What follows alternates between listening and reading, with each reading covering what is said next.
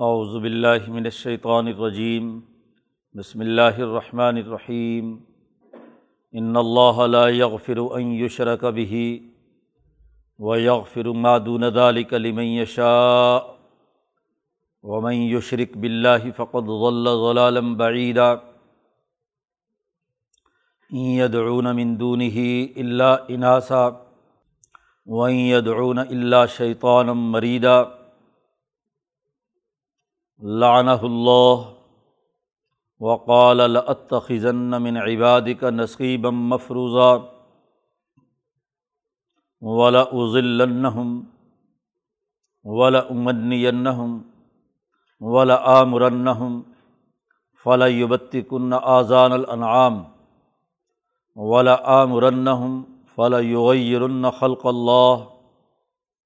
ولا آمرنہم فلا یغیرن خلق اللہ ومن يتخذ الشیطان ولیا من دون اللہ فقد خسر خسران مبینہ یعیدہم و یمنیہم وما یعیدہم الشیطان الا غرورا اولئک مأواہم جہنم ولا یجدون عنہا محیصا والذین آمنوا وعملوا الصالحات سندخلہم جنات تجری من تحت حل انہار و خالدین فیحہ ابدا۔ وعد اللہ حق ومن اصدق من اللہ قیلا۔ لیس بامانی کم ولا امانی اہل الکتاب من یعمل سوءا یجز به ولا یجد لہو من دون اللہ ولیم ولا نصیرہ ومن يعمل من الصالحات من ذکر او انصا وهو مؤمن فاولئک يدخلون الجنة ولا يظلمون نقیرا ومن احسن دین ممن اسلم وجہ للہ وهو محسن وطبع ملت ابراہیم حنیفہ واتخذ اللہ ابراہیم خلیلہ ولی اللہ مافِ السماوات و مافِ الارض وکان اللہ بک الشعیم محیطہ صدق اللہ العظیم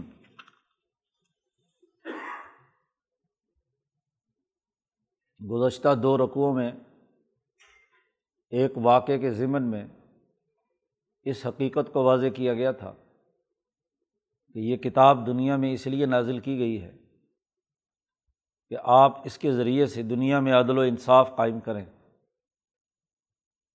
یہودی اور منافق مسلمان کا جو قصہ ہوا تھا، مسلمان منافق نے چوری بھی کی اور یہودی پر الزام بھی لگایا، بہتان تراشی کی۔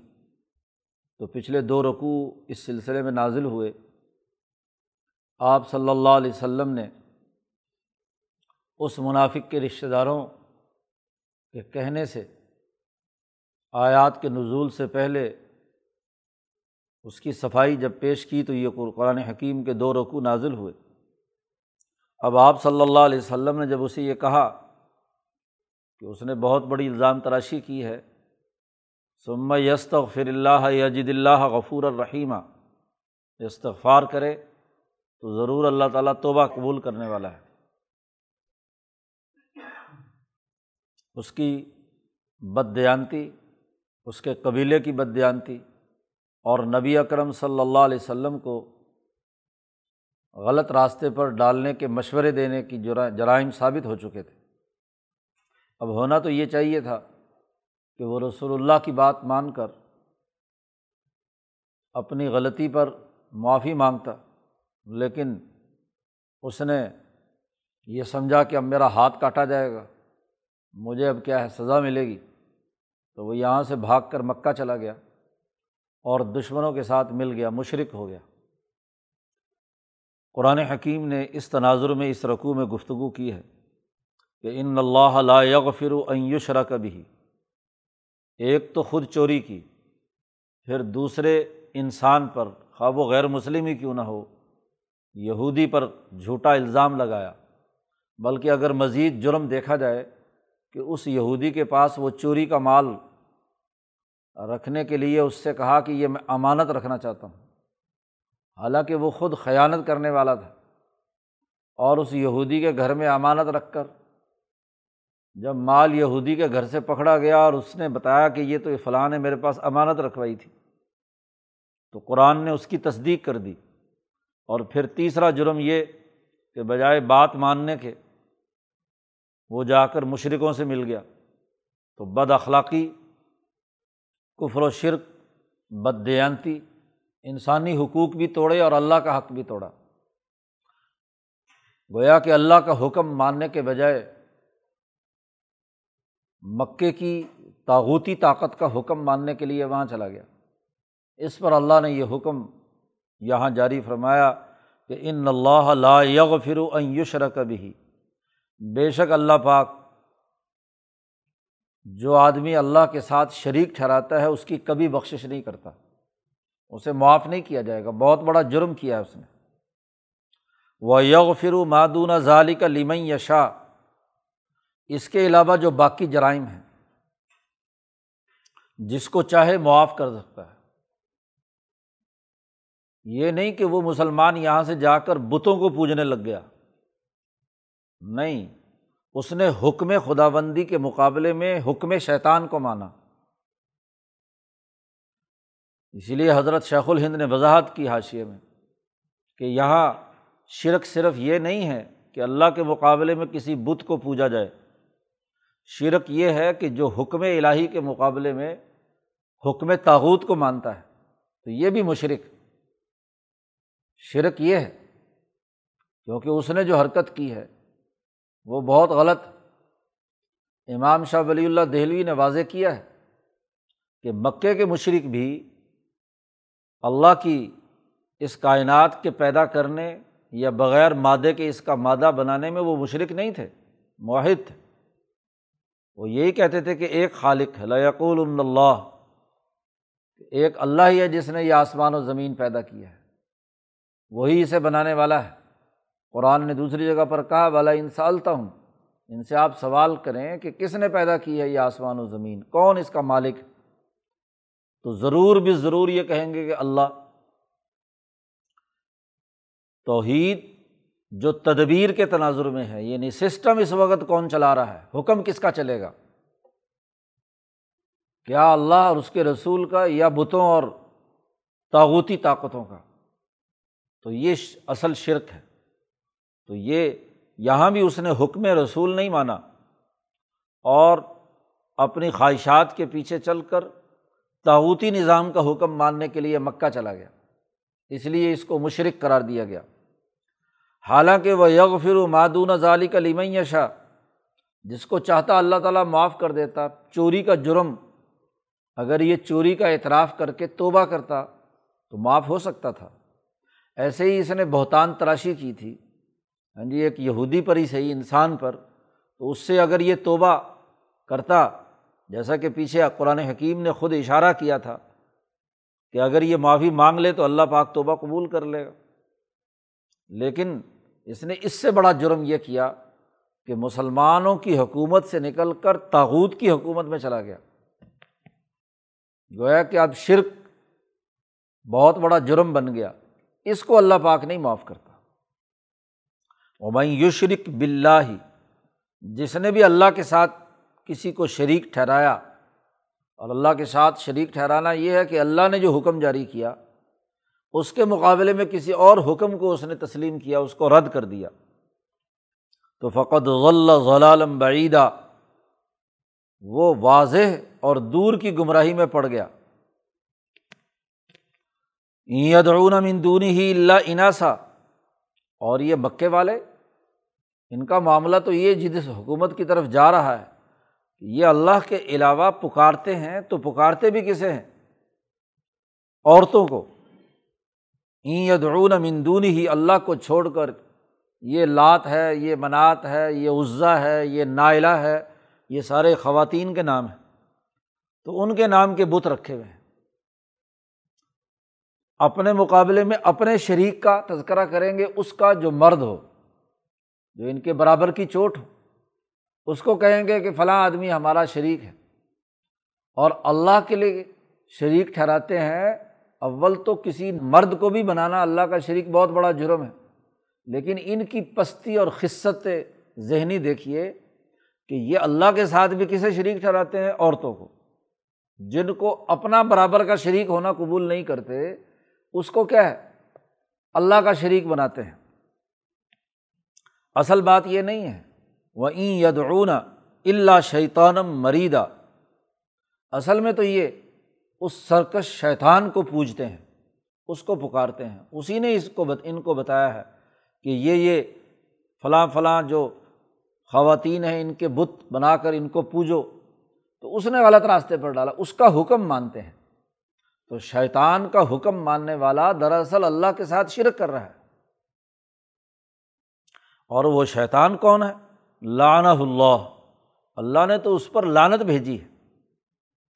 اور جب لانت بھیجی تھی، آدم کو سجدہ کرنے سے جب انکار کیا تھا، تو شیطان کا تعارف کرایا کہ شیطان کا بنیادی کام کیا ہے۔ وقول اس شیطان نے اس وقت اللہ کو، کے سامنے یہ دھمکی دی تھی کہ لخیزن من عبادی کا نصیب مفروضہ میں ضرور بھی ضرور تاکید ہے، نون ثقیلا لخیزن میں ضرور بھی ضرور تیرے بندوں میں سے اپنا حصہ ضرور وصول کروں گا نصیبم مفروضہ جو فرض کیا ہوا مقررہ حصہ ہے، وہ میں تم سے ضرور لوں گا۔ اللہ سے یہ کہہ رہا ہے۔ عبادی کا تیرے بندوں میں سے۔ کچھ لوگوں کو میں کیا ہے، اپنی طرف بلا کر کیا ہے، ان کو بہکاؤں گا۔ وقولا ولا ازل ولا ازل اس کا بھی عطف پیچھے لعت تخذن پر ہو رہا ہے کہ تیرے بندوں میں سے میں مقررہ حصہ لوں گا۔ اور ولا ازل اور میں ان کو ضرور بھی ضرور گمراہ کروں گا۔ صحیح راستے سے کیا ہے دوسرے راستے پر لے جاؤں گا۔ ولا امنی ہوں اور میں ان کو خواہشات اور تمناؤں اور آرزوؤں میں مبتلا کروں گا۔ ان کو امید میں مبتلا کروں گا۔ تمنائیں اور خواہشات پالو، جن کا حقائق سے کوئی تعلق نہیں۔ ولا عام ہوں شیطان نے وہاں اللہ کے سامنے اتنی نون ثقیلا اور تاکید کے ساتھ عام ہوں میں ان کو سکھلاؤں گا۔ کہ جرم کیسے کرنے ہیں؟ کیا سکھلاؤں گا اس کا آگے؟ فل یوبتی کن آزان الانعام۔ پھر یہ جانوروں کے کان چیر کر، تیرے مقابلے میں بتوں کے نام پر چیر کر شرک کا طریقہ بتلاؤں گا کہ یہ فلانا بت ہے، لات منات، تو تم عربوں کا ہاں جی شرک کا طریقہ یہ تھا کہ وہ ان بتوں کے نام پر کسی کا کان چیر دیا، کسی کے لٹ بنا دی، کسی کے بال رکھ لیے، کوئی آج کل یہ دوسرے جو مشرقین کے یہاں وہ جی بال کی کیا کہتے چوٹی رکھ لی، اس طرح کی چیزیں۔ فلاں یوبت کن آزان العام طریقۂ شکر، شرک، طریقۂ ظلم کی میں ان کو تعلیم دوں گا، تربیت دوں گا عام ان کو حکم دوں گا۔ ولا عام اور میں انہیں سکھلاؤں گا۔ حضرت شیخ الند نے ترجمہ دونوں جگہ سکھلاؤں گا کیا۔ صرف حکم ہی نہیں، کسی بات کا حکم دینا اور حکم دے کر اس کو عمل درآمد کرنے کا طریقہ بتلانا۔ کیونکہ تاکید کے ساتھ آیا، لام بھی ہے اور نون بھی ثقیلا ہے۔ ضرور بھی ضرور ان کو طریقہ سکھلاؤں گا۔ کیا؟ فلاں یغیر خلق اللہ کہ اللہ کی پیدا کی ہوئی تخلیق میں، مخلوق میں تغیر و تبدل کیسے کرنا ہے؟ لڑکا لڑکی کیسے بنے گا؟ اور لڑکیوں کا لباس کیسے پہنے گا؟ اور لڑکیاں لڑکوں کا لباس کیسے پہنیں گی؟ ہاں جی اور تغیر خلق، اللہ نے جس کو جس ساخت پر پیدا کیا ہے، اس ساخت کو بدلنے کا طریقہ بتلاؤں گا۔ جی مفسرین نے یہاں پر لکھا ہے کہ داڑھی منڈوانا بھی کیا ہے؟ ساخت، انسانی ساخت کو بدلنا ہے۔ اس کا حکم بھی دراصل کیا ہے؟ شیطان ہی دیتا ہے۔ فلاں یغیرن، یور فلاں یغیرن خلق اللہ۔ اللہ کی تخلیق کے اندر میں تبدیلی کرنے کا طریقہ بتلاؤں گا کہ اس کے کیا فائدے ہیں۔ ہاں جی ان کی خواہشات میں مبتلا کروں گا، انہیں غلط راستے پر ڈالوں گا۔ اب یہ شیطان نے وہاں دھمکیاں لگائی ہیں۔ جب آدم علیہ السلام کو سجدے سے انکار کیا اور شیطان کو جہنم میں جانے کا اللہ نے حکم دیا کہ تو ملعون ہے، نکل جائے یہاں سے۔ قرآن کہتا ہے ومیت تخذ شیطان ولیم مندون اللہ جس آدمی نے بھی شیطان کو اپنا دوست بنایا اللہ کے علاوہ فقط خصرا خسرانم مبینہ تو اس نے ایک بہت بڑے خسارہ، واضح خسارہ حاصل کیا ہے۔ اس کا یہ سودا بڑا مہنگا ہے۔ اس نے ہاں جی جو تجارت اور کاروبار کی ہے، اس میں بڑا خسارہ اٹھایا ہے۔ سری نقصان اٹھایا تو چونکہ یہ منافق مسلمان جو یہاں سے نکلا اور جا کر مشرق ہو گیا، غلط سسٹم کا حصے دار بن گیا، تو اس پر قرآن حکیم پوری رقوع میں ہاں جی اسی تناظر میں گفتگو کر رہا ہے کہ یہ شرک اور یہ جو شیطانی بات تسلیم کر لینا ہے، یہ بڑا خسارے کا سودا ہے۔ شیطان کی حرکت کیا ہے؟ یہ عید ان سے جھوٹے وعدے کرتا ہے۔ وہ یمن ہم اور ان کو تمناؤں اور آرزوؤں میں مبتلا کرتا ہے۔ ان کی امیدیں بندھواتا ہے۔ غلط کام کرتا ہے اور غلط کام سے صحیح امیدیں، صحیح نتائج کی امیدیں وابستہ کرا دیتا ہے۔ حالانکہ نظر آ رہا ہے کہ یہ کام غلط ہے۔ اس کو انسانیت کے تناظر میں ہاں جی قبول نہیں کیا جانا چاہیے، لیکن غلط کام کے ساتھ امیدیں لگا دینا یہ شیطانی حرکت ہے۔ شیطان انسان کو بہکاتا ہے کہ جھوٹی امیدوں کے پیچھے بھاگتا پھرے۔ اور یاد رکھو، وما یعید الشیطان اللہ غرورا۔ شیطان کے جتنے بھی وعدے ہیں، وہ سوائے دھوکے کے اور کچھ نہیں، سب فریب ہے اس لیے وہاں اللہ پاک نے حشر کے میدان میں اس کی تقریر نقل کی ہے کہ وقال شیطان لمہ قزی العمر جب معاملہ مکمل ہو جائے گا تو شیطان تقریر کرے گا۔ اور وہاں کہے گا کہ اللہ نے تم سے وعدہ کیا تھا، وہ وعدہ سچا تھا۔ و وعت تو کم و اخلف تو کم میں نے بھی تم سے وعدہ کیا تھا، لیکن آج میں اپنا والا توڑتا ہوں۔ جی فلاں تلومونی ولوم و انفسکم مجھے برا بھلا نہ کہو، اپنے آپ کو برا بھلا کہو۔ تم بھی تو لالچ کے اندر میرے پیچھے پڑے تھے، میرے ساتھ چلے تھے۔ لہٰذا میں تو اللہ سے ڈرتا ہوں، میں تو کرتا ہوں توبہ۔ تم جانو تمہارا کام جانے تو شیطان وہاں اپنے دھوکے کے وعدے کا خود ہی اعلان کرے گا۔ قرآن حکیم کہتا ہے، جس نے بھی یہ حرکت کی، چوری کی بدیانتی کی، دوسرے پر جھوٹا الزام لگایا اور پھر جا کر مشرق ہو گیا، غلط سسٹم کا حصے دار بن گیا، تو اس کے نتیجے میں الائی کا مواہم جہنم۔ ایسے ہی لوگوں کے لیے جہنم کا ٹکانا ہے۔ اولا یجدون انہا محیثہ اور وہ اس سے بھاگنے کا کوئی راستہ نہیں پائیں گے۔ جہنم میں اتنے گھیرے ہوئے ہوں گے کہ اس سے نکلنے کے لیے کوئی صورت ان کے پاس نہیں ہوگی۔ قرآن نے دوسری جگہ پر کہا ہے کہ اس کے چاروں طرف ہم بڑی بڑی دیواریں، بہت بڑا احاطہ کر دیں گے۔ سراد کوہا احاطہ بہم سراد کوہا ان کو بڑی بڑی اتنی اونچی اونچی دیواریں کہ اس سے چھلانگ مار کر باہر نکلنے کا کوئی راستہ ان کے پاس نہیں ہوگا۔ تو اس رقوع کے اس نصف اول میں پیچھے جو اس مجرم نے غلط سسٹم اور اس کا اعلی کار بن کر مکے میں چلا گیا تھا، اس کے تناظر میں پورا قانون بیان کر دیا کہ ان کے لیے یہ سزا ہے۔ ولدینہ امن و عامل الصالحات، اس کے مقابلے میں وہ لوگ جو ایمان لائے اور انہوں نے اچھے عمل کیے۔ مسلمان ہو گئے اور مسلمان ہونے کے بعد اچھے عمل کیے یعنی چوری نہیں کی، ڈاکہ نہیں ڈالا بدیانتی نہیں کی، کسی پر الزام تراشی اور بہتان تراشی نہیں کی ذنا کا ارتکاب نہیں کیا، وغیرہ وغیرہ۔ عامل الصالحات وہی ہیں جو تو، کلمات توبہ کے اندر عورتوں اور مردوں سے رسول اللہ صلی اللہ علیہ وسلم نے لیے کہ غیبت نہیں کروں گا، چوری نہیں کروں گا، ڈاکہ نہیں ڈالوں گا، کسی کا حق نہیں ماروں گا ہاں جی وغیرہ وغیرہ۔ جو لوگ ایمان لائے اور عامل الصالحاتی صحیح اور سچا عمل کیا، تو سند خلحم جناتن ہم انہیں عنقریب داخل کریں گے۔ باغات میں، جنات میں۔ تجری من تحت حل انہار جس کے نیچے نہریں جاری ہیں۔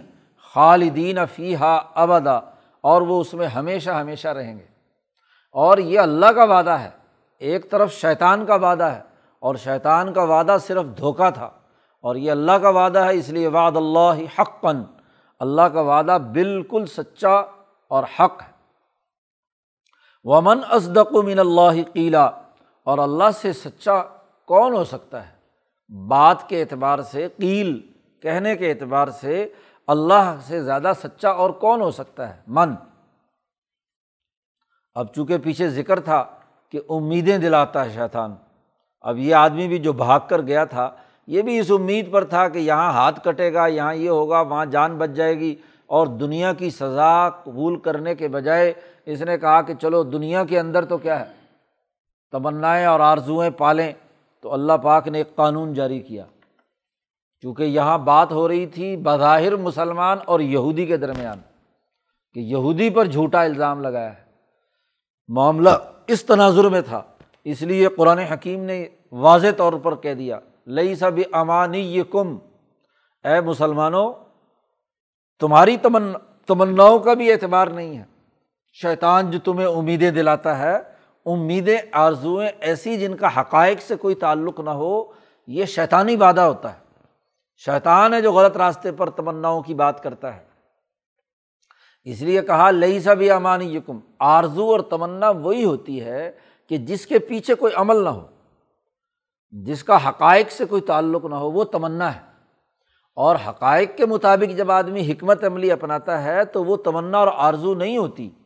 وہ تو ایک نظریہ اور خیال ہوتا ہے جس کو عمل میں لانے کے لیے آپ طریقے سوچتے ہیں۔ تو جو عمل میں نہیں آ سکتا، محض تمنا ہے محض آرزو ہے، محض خواہش ہے۔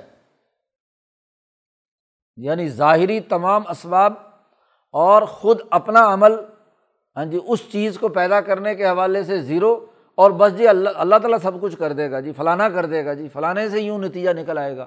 یہ تمنا اور آرزو ہے۔ بغیر عمل کے محض دلی خواہشات کا پالنا یہ تمنا ہے۔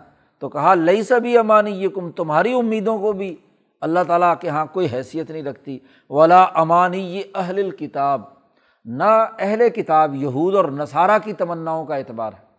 وہ جو امیدیں پالیں ہاں جی ان کا بھی کوئی اعتبار نہیں۔ حقائق کے خلاف یہودی اور عیسائی بھی حقائق کے خلاف امیدیں رکھتے ہیں کہ ان تمام جرائم کی موجودگی میں ہمیں اللہ میاں جنت دے دے گا۔ اور اگر مسلمان بھی یہی حرکت کرنا شروع کریں، اب دیکھو یہاں قرآن حکیم نے بالکل یہود و نصارہ کے ساتھ منافق مسلمانوں کو شامل کر دیا۔ اس لیے قرآن حکیم نے جہاں مسخ شدہ یہودیت اور عیسائیت کو ہاں جی ہدف تنقید بنایا ہے، وہیں اپنے حضوری کے زمانے کے عبداللہ ابن ابئی جیسے منافقین کو بھی ہدف تنقید بنایا ہے کہ ان کے رویے بھی انہیں کی طرح ہیں۔ اور اگر حضور کی موجودگی میں ایسے منافق مسلمان ہو سکتے ہیں، تو آج چودہ سو سال بعد نفاق والے مسلمان، امیدوں اور تمناؤں والے مسلمان کیوں نہیں ہو سکتے؟ یہودیوں کے نقش قدم پر چلنے والے کیوں نہیں ہو سکتے؟ یہودیوں کو سب سے بڑی بیماری یہ تھی کہ چوری خود کرتے تھے، دوسروں پر الزام لگاتے تھے، ڈاکہ ڈالتے تھے۔ یہی جرم اگر یہودی کرے تو قرآن نے اس کو جرم قرار دیا، اور اگر مسلمان کرے تو یہ کیوں جرم نہیں ہوگا؟ تو اس نام نہاد مسلمان نے جب یہ حرکت کی تو پتہ چلا کہ معاملہ اخلاق کے ساتھ ہے۔ اسی کو حضرت شاہ عبد القادر صاحب رائے پوری نے فرمایا کہ اللہ کا معاملہ دنیا اور آخرت میں اخلاق کی بنیاد پر ہوتا ہے۔ اخلاق جس کے جس درجے میں اچھے ہوں گے، اس درجے میں اسے اچھا نتیجہ نکلے گا۔ حضرت نے فرمایا، میں دیکھتا ہوں کہ ہندوستان کے غیر مسلموں کے اخلاق، مسلمانوں کے اخلاق کے مقابلے میں جو آج کے نام نہاد مسلمان ہیں، ان سے کہیں اچھے ہیں۔ ان میں تکبر نہیں ہے، ان میں غرور نہیں ہے۔ اور مسلمان آج کا متکبر ہے جی اس کے اندر کبر ہے جا پرستی کا مرض مبتلا ہے۔ ہے زوال کی حالت میں، اور پدرم سلطان بود کی بنیاد پر اپنے آپ کو سمجھتے ہیں کہ ہم حکومت اسلامیہ اور حکومت الہیہ قائم کر لیں گے۔ خواہشات اور تمناؤں سے ریاستیں بنتی ہیں، اور ریاستوں میں اسلام کے نفاذ کی بات ہوتی ہے۔ خواہش سے تو کچھ نہیں ہوتا لئی سا بھی امانی یہ کم خواہش تھی تمہاری۔ کہ تم جناب پاکستان کا مطلب کیا لا الہ الا اللہ؟ تو تمہاری اس تمنا اور آرزو کا کیا اعتبار ہے؟ تو محض خواہشات سے نتیجہ نہیں نکلا کرتا۔ قرآن نے قانون اور ضابطہ بیان کر دیا۔ میں یا عمل سو ان جو بھی برا عمل کرے گا، بظاہر اسلام ہو، عقیدہ ہو، اللہ کی توحید کا قائل ہو، رسول اللہ کو پر رسول مانتا ہو، لیکن عمل اور کردار اور اخلاق اس کا غلط ہے۔ میں یا عمل جو بھی اہل کتاب یہودی کریں، عیسائی کریں، مسلمان کریں، ہندو کرے کوئی بھی کرے میں عمل سون جو بھی برا عمل کرے گا یوجزا بھی ہی اس کا پورا پورا بدلا دیا جائے گا۔ یہ نہیں ہے اللہ تعالیٰ کہ ہاں نا انصافی، کہ جی فلاں عقیدے والے نے یوں کیا، چلو اس کو چھوڑ دو، دوسرے نے کیا۔ ہر برے عمل کا جس درجے کا کیا ہے، اتنا ہی سزا ملے گی۔ ولا یجد لہو من دون اللہ ولی ولا نصیرہ اور تو وہ کوئی نہیں اللہ کے علاوہ کسی کو نہیں پائے گا کہ وہ تیرا کوئی ولی اور مردگار بن سکے۔ اللہ جب سزا دے گا کسی بھی عمل پر، تو اس سزا کے مقابلے میں تیرا کوئی پشتی بان بن جائے، تو وہ تیری مدد کے لیے آ جائے۔ ہاں جی کوئی بھی شکل نہیں ہوتی۔ ایک ہوتا ہے ولی اور ایک ہوتا ہے نصیر۔ ولی وہ ہوتا ہے جس کے پاس مقابلے کی طاقت ہوتی ہے یعنی حکمران ہے، ولایت ہے اس کے پاس۔ تو آپ کسی ولی کے ماتحت ہوں، حکمران کے ماتحت ہوں، اور اگر کوئی دوسرا آدمی آپ کو سزا دینا چاہے تو وہ طاقتور آدمی اپنی حمایت کر کے آپ کو روک لے۔ اور ایک ہوتا ہے نصیر، اور نصیر یہ ہوتا ہے کہ حکومت تو نہیں ہے، لیکن آپ کے ساتھ لوگ اتنے وابستہ ہیں مردگار کہ ہیں تو چاہے وہ کمزوری، لیکن وہ پورا ہجوم کر کے آپ کی مرد کو پہنچ جائیں۔ تو جہاں پورا مجمع کسی مجرم کو بچانے کے لیے آ جائے تو بسا اوقات حکمران بھی وہاں کیا ہو جاتا ہے؟ بے بس ہو جاتا ہے۔ تو اللہ جب کسی کو سزا دے گا تو تم سارے مل کر بھی اگر ایک دوسرے کی مدد کرنے کی کوشش کرو گے نصرت کرو گے تو یہ بھی کوئی نصیر نہیں بھی نہیں ملے گا۔ نہ کوئی نصیر ہوگا یعنی برابر کی تمہاری مدد کرنے والا، اور نہ اللہ کے مقابلے میں کوئی ایسا ولی اور طاقتور اور حمایتی ہوگا جو تمہارا تحفظ کر سکے۔ اس کے مقابلے میں میاں عمل پہلے کہا تھا میں عمل سون جو بھی برا عمل کرے گا، بد اخلاقی کا مظاہرہ کرے گا، جھوٹ بولے گا، بدیانتی کرے گا، چوری کرے گا، انسانوں کو ستائے گا، تو یوجزا بھی اس کا بدلہ ضرور ملے گا۔ خواہ عقیدے کا کیسا ہی کیوں نہ ہو۔ اور وہ میں یا عمل منس صالحاتی جس نے اچھے عمل کیے، نیک عمل کیے، صحیح عمل کیے، نظریے کے مطابق، من ذاکرن او انسا، وضاحت کر دی کہ چاہے مرد کرے یا عورت کرے۔ جی، یہ نہیں کہ صرف مرد کریں تو پھر تو ہے اور عورتیں کریں تو پھر نہیں۔ مین ذاکرن او انسا، جس نے عمل اچھا کیا اور وہ ہوا مومن اس کے ساتھ اگلی شرط لگا دی کہ وہ مسلمان بھی تھا یعنی اللہ کے ایمان کے تقاضے سے اس نے وہ کام کیا ہے۔ تو فلاح کا ید خلون الجنا ان کو جنت میں داخل کر دیا جائے گا۔ اگر مومن نہیں ہے تو اس کے اچھے عمل کا بدلہ اسے دنیا میں اچھے ضرور ملے گا۔ یہ نہیں ہو سکتا کہ دنیا میں اس کے ساتھ جاتی ہو دنیا کا معاملہ تو ہے ازہب تم تو یہ بات کم فی الحیات دنیا تمہاری جتنی بھی اچھی چیزیں ہیں، تمہارے اچھے اعمال کے نتیجے میں تمہیں دنیا میں مکمل ہو جائیں گی۔ آخرت کا دار و مدار عمل صالح کے ساتھ کیا ہے؟ ایمان بھی ہے۔ تو آخرت میں جنت میں دخول جو ہے، وہ واہ مومن ان کی شرط کے ساتھ ہے۔ قرآن کہتا ہے، ولا یو ظلم نقیرہ ایک تل کے برابر بھی ان کے اوپر ظلم نہیں کیا جائے گا، دنیا میں بھی اور آخرت میں بھی۔ جس نے جس درجے کا عمل کیا ہے، کیونکہ کافر کو آخرت پر ایمان ہی نہیں ہے، تو آخرت کی جنت دوزہ کا کیا معاملہ؟ اسے ایمان ہے دنیا تک صرف۔ کافر ہے تو ہوتا ہی وہ ہے جو اس دنیا کے اوپر ایمان رکھتا ہے۔ تو دنیا کے مطابق اس نے اچھے اعمال کیے ہیں۔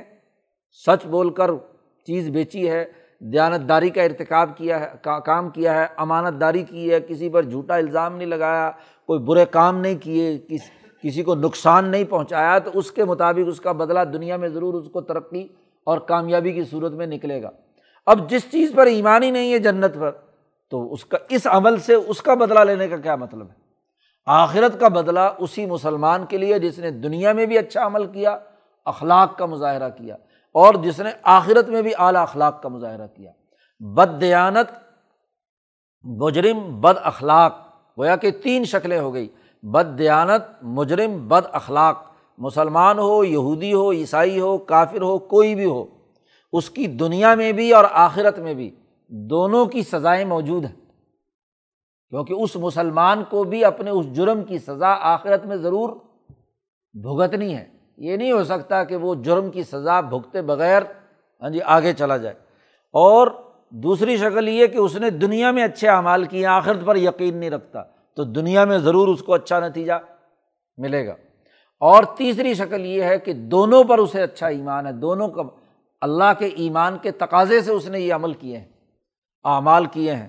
اعمال صالحہ انسانیت کی بھلائی کے، اعلیٰ اخلاق کے، وغیرہ وغیرہ۔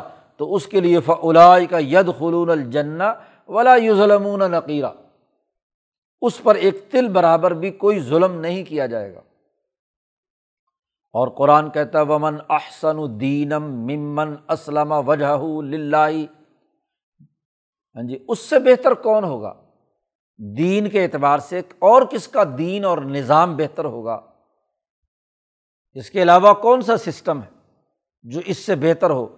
ممن، وہ آدمی جس نے اپنا چہرہ اللہ کے سفرد کر دیا اسلامہ وجہ لاہ ایک بات تو یہ بیان کی کہ اس نے اپنے جسم اور اپنے چہرے اور اپنی ظاہری اعضاء کو اللہ کے سپرد کر دیا۔ اللہ نے جو کرنے کا حکم دیا، اس کا جسم وہی عمل کرتا ہے۔ نماز، روزہ، حج، زکوٰۃ، سچائی، عدل، انصاف، وغیرہ وغیرہ وغیرہ۔ تو ایک تو یہ ہے جسمانی سپردگی، اسے اسلام کہتے ہیں۔ اور دوسری چیز کیا ہے؟ وہ ہوا محسن، اس کے ساتھ اگلی شرط بھی ہے۔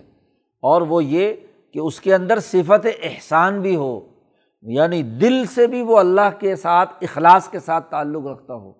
اگر اخلاص نہیں ہے، احسان کی کیفیت نہیں ہے، تو اس کا دین ناقص ہے، ادھورا ہے۔ دین کی دو بنیادیں ہیں۔ ہاں جی ایک احسان اور ایک ظاہری طور پر تمام اعمال کا نظم و نسق ہاں جی قائم کرنا ان قوانین کے مطابق جو اللہ نے جاری کیے ہیں یعنی سیاست اور طریقت۔ ہاں جی سیاسی طور پر اپنے تمام جسمانی طاقتوں اور قوتوں کو اس اس کے مطابق عمل درآمد کرنا جو شریعت یا اللہ کا حکم آیا ہے، اور طریقت اس شرعی حکم کے مطابق اپنے قلب کو بھی اس کے مطابق بنانا۔ تو قلب اور جسم دونوں کے دونوں ایک پیج پر ہوں، اس شریعت کے مطابق ہوں، اس تعلیم کے مطابق ہوں، تو اس سے بڑا بہترین ہاں جی کون سا دین ہو سکتا ہے؟ اور پھر آگے یہ دونوں چیزیں مل کر اس بنیادی نظریے سے پھوٹتی ہیں جسے ملت ابراہیمیہ حنیفیہ کہا جاتا ہے۔ تو اس لیے وط تبا ملت ابراہیم حنیفہ، اپنے جسم کو تابع بنایا، صفت احسان پیدا کی، تو یہ جسمانی اعمال اور قلبی اعمال۔ اس کے پیچھے بنیادی اقدار کون سی ہیں؟ تو بنیادی اقدار یعنی شریعت کیا ہے؟ تو وہ وط ملت ابراہیم حنیفہ تیسری چیز وہ بیان کر دی کہ جس میں ملت ابراہیمیہ حنیفیہ کی طرف متوجہ ہوا، اس کی اتباع کی، اس کی طرف یکسو ہو گیا۔ تو جس آدمی میں، جس دین میں یہ تین چیزیں پائی جائیں شریعت، طریقت اور سیاست۔ شریعت وہ جو ابراہیم علیہ السلام کو دی گئی۔ شارہ علکم من الدینی مابصہ بھی نوح و ابراہیم و موسا و عیسیٰ ان عقیم الدین۔ بنیادی اصول ملت ابراہیمیہ، حنیفیہ کے۔ شریعت یہ ہے۔ اور اس کے بعد پھر وہ محسن، اس میں صفت احسان۔ یعنی ان اصولوں کی روشنی میں اس نے اپنے اندر اخلاص و للہیت اور اللہ کے ساتھ تعلق قائم کر لیا کہ انتا ابود اللہ کا ان کا تراہ فعلم تکن تراہ فن یراک، کہ وہ اللہ کی عبادت کرے کہ وہ اللہ کو دیکھ رہا ہے، اور یا کم از کم یہ کہ اللہ اسے دیکھ رہا ہے۔ اور ممن اسلم وجہ اللہ اپنا چہرہ، اپنے اعضاء اس ڈسپلن میں لے آئے جو اس شریعت کے مطابق کیا ہے، جو سیاسی نظام وجود میں آیا ہے، جو اس کے لیے نظم و نسق قائم کیا گیا، نماز پڑھنے کا جو طریقہ طے کر دیا گیا ہے تو ملت ابراہیمیہ کی جو سیاست ملیہ کرتے ہوئے حضور نے نماز کا طریقہ منظمت کر دیا ہاں جی حج کا طریقہ منظمت کر دیا، روزے کا کر دیا، سچائی پر عمل لانے کا طریقہ متعین کر دیا، پورے ناپ تول کا طریقہ، عدل و انصاف کا طریقہ، تو اس کا ڈسپلن قائم کر لیا، عملی طور پر نظام بنا لیا، تو اسی کا نام سیاست ہے۔ تو جس نے یہ تین کام کر لیے، اس سے اچھا دین کس کا ہو سکتا ہے؟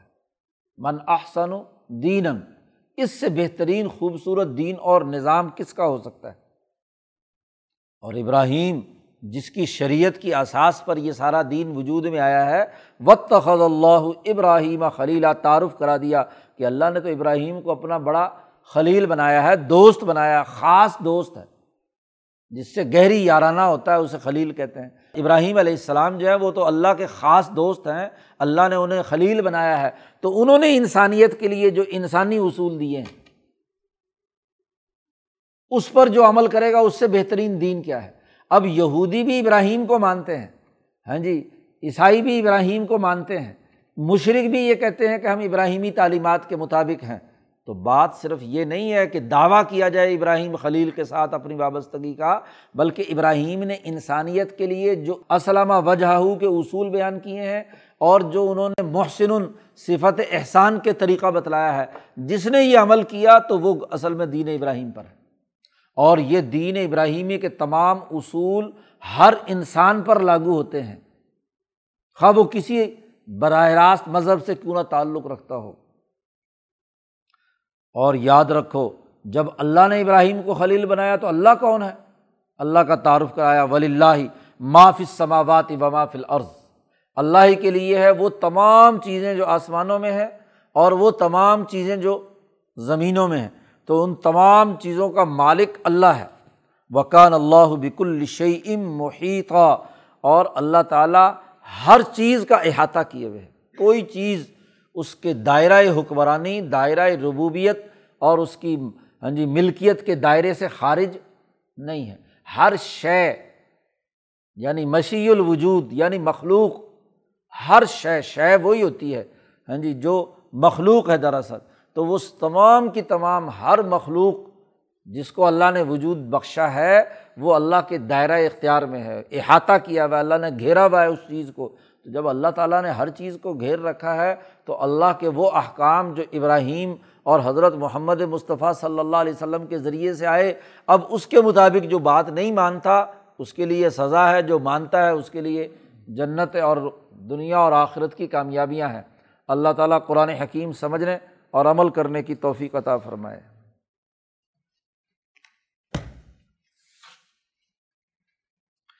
اللہ